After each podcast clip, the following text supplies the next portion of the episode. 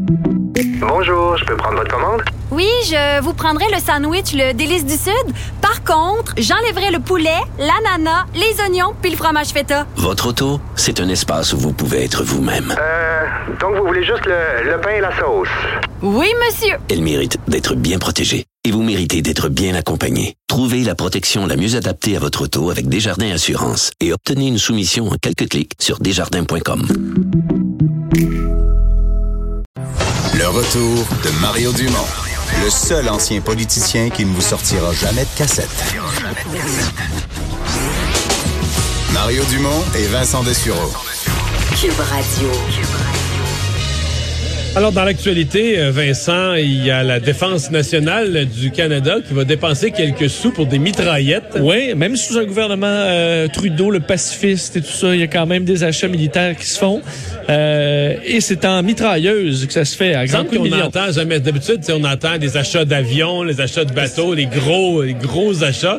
Mais c'est rare qu'on entend ça, un contrat ou un achat massif de mitraillettes. Ouais, parce que certains pourraient peut-être penser qu'on change. Je veux dire, il y en a une de brisée, euh, t'en achètes une. Là. Je veux dire, un roulement de, des armes à feu, mais dans ce cas-là, on les achète en bloc. Là. Alors, quatre-vingt-dix-sept millions de dollars en mitrailleuses, euh, c'est quand même une dépense euh, importante pour la Défense nationale. Acquisition de nouvelles mitrailleuses donc pour équiper les forces armées canadiennes. Euh, c'est un contrat avec l'entreprise Colt, donc Colt Canada, Colt qui, qui, bon, qui a fait les M seize, qui a fait des armes euh, bien connues à travers euh, le, le, le temps. Donc, euh, trois mille six cent vingt-six mitrailleuses avec leurs euh, gadgets et, euh, disons, kits qui les accompagnent. Euh, c'est ce qui a été annoncé aujourd'hui. Euh, Donc, faut OK, dire... c'est trois mille six cents. Oui, trois mille six cent vingt-six. Alors, tu peux faire le calcul combien on dépense par... Euh... C'est déjà commencé, mon bon, cher. Alors, trois mille six cent vingt-six pour quatre-vingt-dix-sept millions. Euh, ça veut ce... dire que ça coûte, je ne vais pas me tromper, ça coûte vingt-cinq mille dollars une mitraillette. vingt-sept mille dollars. Ben là. Bon, ben ça vient aussi avec, on comprend, des gadgets probablement de plus en plus technologiques. Euh, vient avec la, le là, système de mire, les lasers. Là, à ce prix-là, il faut quasiment qu'elle qu'à part à la guerre du sol, Mathieu. à part au front, au sol. euh, bon, effectivement, c'est, ça peut paraître euh, cher. Ouais, je ça connais, peut paraître. Je connais pas beaucoup le marché des, euh, des mitrailleuses pour te dire si c'est un bon prix ou pas. Euh, ça remplacera, entre autres, les C six euh, qu'on, euh, qui ont été acquises il y a plus de trente ans.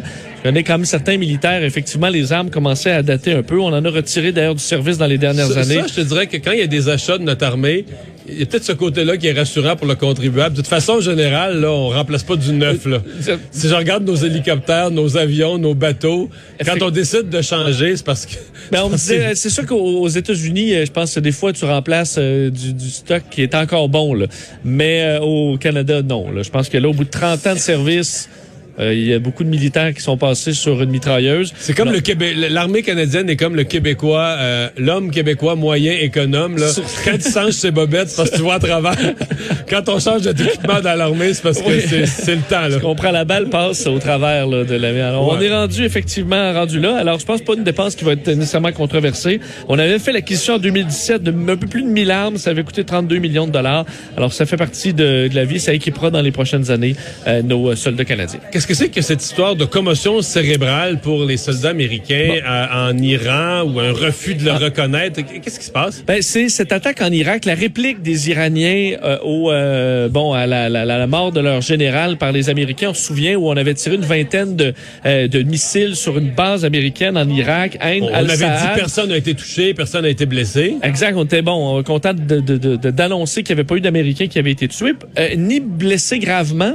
Mais on comprend qu'il y a eu des suites quand même à ça, puisqu'aujourd'hui, les, euh, l'armée américaine dévoilait qu'au moins trente-quatre des soldats sur place souffrent de commotion cérébrale et euh, dans Parce certains... que ça a explosé suffisamment proche pour cogner au cerveau. Exact. Pour... Donc, on comprend que pour certains ça... militaires qui avaient raconté d'ailleurs que c'était quand même l'enfer là, à ce moment-là, de cacher dans un bunker alors que les missiles te sautent autour, euh, autour de toi. Alors, euh, assez fort pour causer des commotions cérébrales, dans certains cas assez sérieuses parce que... Ça veut dire assez fort pour avoir peur euh, solide aussi, là. Ben, on s'imagine euh, bien. Je comprends que tu n'as pas des peureux, mais t'es quand même, là... Euh... Tu... Quand ça explose la proxy à côté de toi. Ben, là. Au point de te donner une commotion cérébrale alors que t'es bien assis dans ta chaise, ça doit quand même être quelque chose.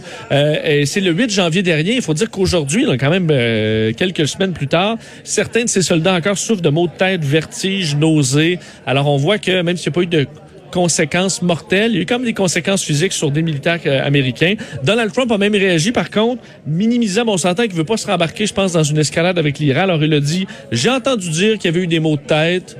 Je considère pas ça comme une blessure grave. Bon, alors, euh, ouais. ça a été, euh, il a, il a fermé le dossier assez rapidement auprès des médias euh, aujourd'hui. Parlant de lui, le président Trump, ben il est, euh, il pose un geste d'exception en participant à la marche pour la vie, mais avec la marche contre l'avortement. Exact. C'est le premier président à participer à cette marche, qui est donc le point euh, central des activités anti-avortement aux, aux États-Unis. Alors, une marche devant le National Mall, euh, donc à Washington, je veux dire juste à côté d'où se, se, se, se passe le procès en destitution euh, de Donald Trump. Alors, il s'est présenté euh, aujourd'hui, a parlé à la foule, ce qui est quand même, on s'entend, inhabituel là, pour dénoncer les positions radicales des démocrates sur l'avortement. Alors, je vous rappelle, il est quand même dans une marche euh, anti-avortement, mais dénonce les, les démocrates qui, selon lui, sont euh, sont euh, trop anti-avortement. Il disait, je me bats... En fait, trop il, euh, trop, trop anti-avortement. Il dit, ils s'en prennent à moi parce que je me bats pour vous. Il euh, faut se rappeler que Donald Trump se disait pro-choix en dix-neuf cent quatre-vingt-dix-neuf, mais a changé euh, au, mais il faut au changer, fil des là, années. Ça, ça c'est, euh, c'est doublement déplorable. C'est déplorable parce que c'est pas sa vraie position, c'est de l'opportunisme politique. Euh, puis bon, certains, un analyste politique pourrait peut-être me dire, regarde Mario, il n'y a pas le choix. Là. Tu veux diriger le Parti républicain aux États-Unis puis avoir la paix, faut que tu le...